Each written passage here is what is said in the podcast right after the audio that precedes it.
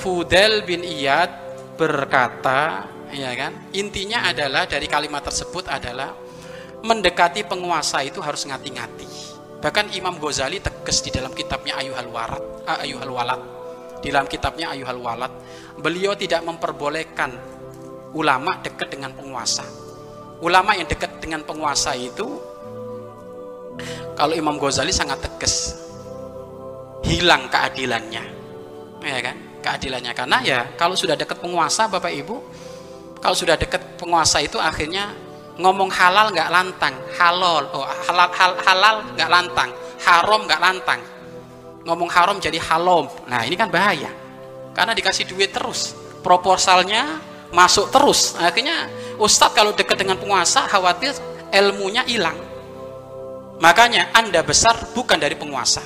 Dan termasuk manhaj dari guru kita Buya ini, pesantren ini tidak ada sumbangan pemerintah. Bukan kita mengatakan duit pemerintah ini haram, enggak. Kata Buya, biar kita nggak ngambil dana pemerintah, karena kita nggak bisa bantu pemerintah, minimal nggak ngerepoti pemerintah, kan gitu. Kita kan harusnya bantu ke pemerintah ini.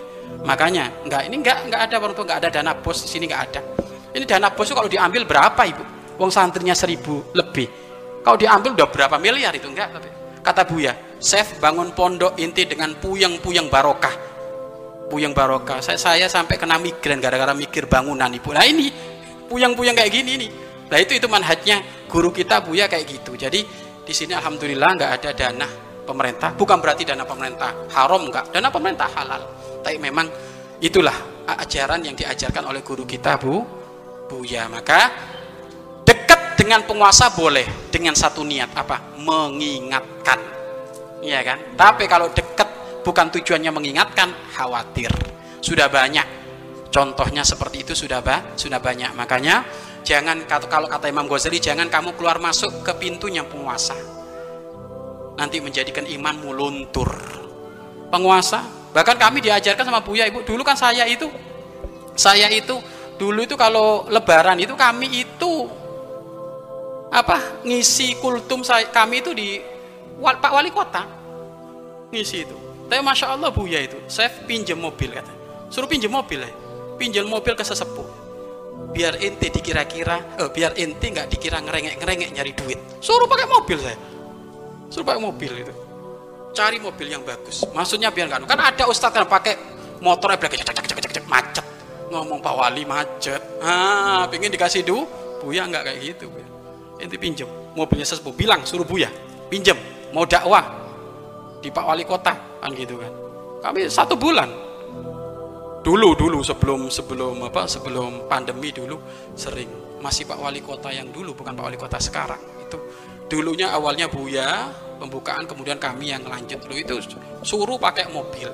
Jadi biar kita itu nggak ngerengek gitu loh, nggak ngerengek. Karena sekarang itu ada orang pakai baju compang-camping karena pengen diberi, itu hina, hina. Makanya Sayyidina Hasan, kenapa Ibu? Sayyidina Hasan tampilannya orang kaya raya, Ibu, Sayyidina Hasan. Tapi bajunya, baju dalamnya Sayyidina Hasan, baju yang sudah sobek-sobek. Kata Sayyidina Hasan, baju tampilanku di luar ini yang bagus ini biar kamu nggak memberi aku. Ah, saya nggak pengen dikasihani dirimu, tapi saya pengen dikasihani Allah. Tapi baju dalamku ini ya ini urusanku dengan dunia, nggak ada sedikit pun saya membesarkan dunia. Jadi baju dalamnya itu sangat bagus, oh banyak, baju luarnya sangat bagus, baju dalamnya sobek-sobek, kaosnya itu itu sudah sudah sobek-sobek, Bapak Ibu. Itulah Sayyidina Hasan. Intinya jangan dekat dengan penguasa jika tidak ada perlunya, apalagi gara-gara pengen disumbang pondoknya, pengen disumbang tanahnya.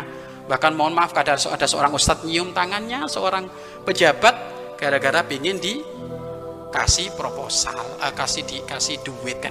Kalau nyium pejabat soleh nggak apa-apa. Kalau ada pejabat seperti Umar ibn Abdul Aziz, jangankan tangannya, kakinya kita cium. Umar ibn Abdul Aziz, pejabat seperti Abu Bakar As-Siddiq, insya Allah banyak pejabat-pejabat seperti itu. Ya, hanya ini warning, warning, jangan sampai kita ini dekat penguasa nggak punya visi misi, tapi pengennya menjilat. Kalau menjilat hina. Tapi kalau kita dekat dengan penguasa punya visi misi, biar pejabatnya ini dekat dengan ulama, belajar ilmu, ngerti syariat, maka ini bagus. Wallahu a'lam bishawab.